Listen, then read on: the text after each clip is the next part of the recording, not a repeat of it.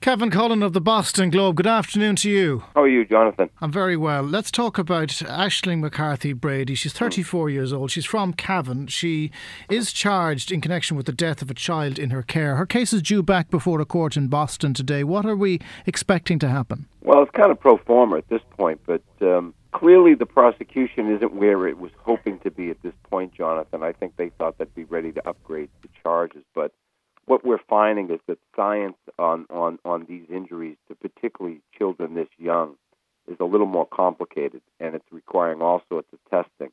Now, as you recall, when um, this story first broke, uh, Aisling's reputation took quite a beating, and she was, if whatever her p- position in court, she was clearly found wanting in the court of public opinion. Uh, since then, it's it's sort of like I said, it's now becoming really just a court case, and her defense attorney is very aggressively going after all the information that the, the prosecution has at this point as a legal uh, process called discovery. And and and frankly, you know, the prosecution isn't ready to charge Aisling with anything beyond the assault and battery on the child, which is what the charge that she's been held on. And unfortunately for her, if this if if not for her undocumented legal status here, she would be out on bail. But because she overstayed her visa, uh, she's being detained on bail and probably will not get out until the trial. Okay, so there's there's no likelihood of bail in in that case. The the autopsy on this young girl, her name was Rehma Sabir. She was only one year old. I think she died. Uh, I think it was was it on her first birthday um, exactly. when she actually injuries died. Were, yeah, the injuries were inflicted on her first birthday. The, what the what the authorities said the fatal injuries were, and she died two days later. So the autopsy findings aren't fully through yet. Is there no. any indication as to when they will actually come through and this case might proceed no. if if she's going to be held in custody? Well, that's that's quite a question, and I'm sure the, the if if in fact you know the, the the charges are not upgraded, then I think you will see Aisling's lawyer go back in there and just say, you know, you can't.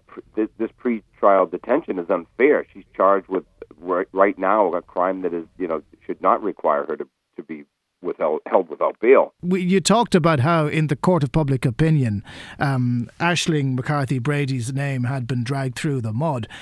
And we, we, we've speculated that she can't possibly get a fair trial in Boston because of that. Yeah, it, particularly because when the case comes back, you know, right before the trial, there'll be, there'll be a flurry of more uh, publicity. As you obviously, we do not have sub judice here uh, which you folks have in Ireland. Um, and so it will it will get worse before it gets better, Jonathan. So I would not be surprised if either the case is sent uh, way out of town, or as they did in the recent murder case here in Boston, they bus a they bus a jury in from a couple hours out of here. So I, okay. I, I would not be surprised. I was looking yesterday, there was figures out yesterday talking about the Sunday newspapers in Ireland, many of them taking a significant knock, and there's been a, a, drop in the number of people buying newspapers here. And traditionally, we have been a country that has been very strong uh, in newspaper Absolutely. readership. On your side of the pond, it's an even worse scenario. Sales figures uh, over there, uh, we know that many newspapers have closed. What's happening with mm-hmm. the Boston Globe, your newspaper? Well, for the last 20 years, we've been owned by the New York Times Company, which is good on one level because, you know, that, that is the gold standard of journalism. And, uh, and frankly, the cuts that they have insisted on the Boston Globe over the last 20 years are minimal compared to what's happened to uh, the, the other great regional papers in America, like in Chicago and Philadelphia and Los Angeles. But the other day, um, the New York Times announced that they're going to sell us. And that could be a good good news, bad news scenario because in some respects we always bristled. uh, this would be like a Kerry newspaper being owned by somebody from Cork. it just right. we bristled at the idea of being owned by New Yorkers, uh, even though it was, like I said, the New York Times. If you're going to be owned by anyway anybody, it's good to be owned by them. But I think there's an opportunity for local investors here in in, in the Boston area to put together a bid and own us, and that I think that would help in, in the long run. But the reality here's here's the, the the irony, Jonathan. The Boston Globe has never had more readers.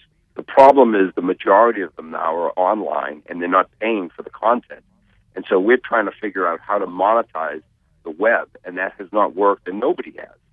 Um, you know, we put the, the, the paper up for a paywall, and there's been about 28,000 people who have been willing to pay just for the digital version. It's not bad, but it's not good. Um, so everything is in flux. Uh, I, I wrote a column about this today. You know, even it almost tongue in cheek suggesting maybe Mr. Murdoch will throw his uh, hat in the ring and try to buy the Boston Globe. And I ended it by saying, you know, that would horrify a lot of people, particularly because the Globe is, is seen as so progressive.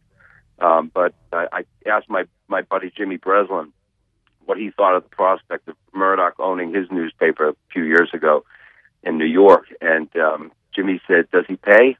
If he pays, he's a good boss. If he doesn't pay, he's not a good boss. uh, yeah, take that away from. it. Well, if if somebody doesn't pay, there's no newspaper. That's the other side of it. Exactly. Vice Vice President Joe Biden. I want to talk about him. Uh, he's been advi- giving people strange advice this week. He was at a Facebook town hall event uh, with Parents Magazine. That sounds lovely and cuddly, and and you wouldn't expect anything bad to come out of that. But fair play to Joe Biden. He managed to cause upset. He was asked a question by a woman named Kate, do you believe that banning certain weapons in high capacity magazines will mean that law abiding citizens will then become more of a target to criminals as we will have no way to sufficiently protect ourselves? A Little bit of a loaded question, pardon the pun. Here's how Joe Biden answered. Kate, if you want to protect yourself, get a double barrel shotgun, have the shells, a 12 gauge shotgun and I promise you, as I told my wife, we live in an area that's wooded and somewhat secluded. I said, Jill, if there's ever a problem, just walk out on the balcony here or walk out, put that double barrel shotgun and fire two blasts outside the house. I promise you, who's ever coming in is not going to, you don't need an AR 15. It's harder to aim, it's harder to use, and in fact, you don't need 30 rounds to protect yourself. Buy a shotgun. Buy a shotgun.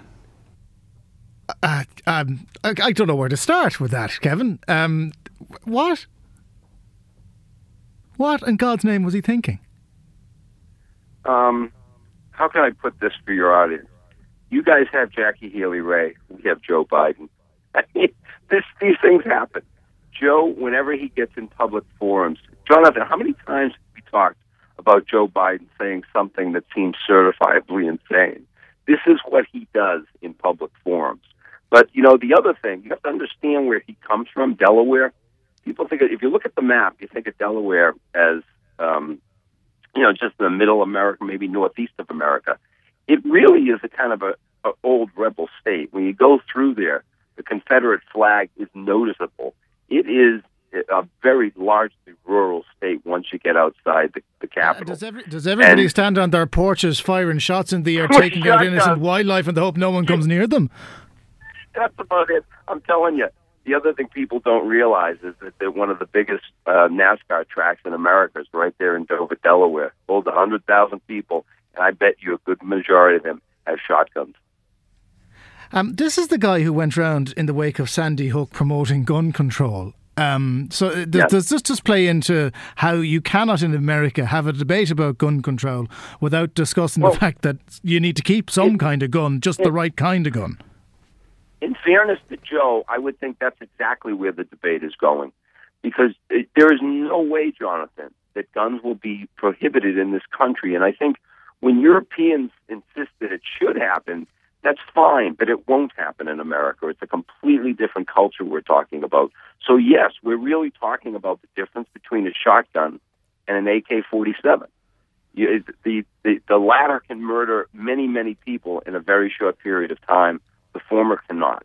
And so that's where this debate is going. And to be honest, if you strip away, I, I agree that when you listen to it, and I wondered what a, a family from Sandy Hook thought listening to the vice president talk like that but if you strip away the sort of crazy Joe Biden story, that's really where the political debate is going. This this debate is not about outlawing guns; it's mm-hmm. about outlawing certain types of guns.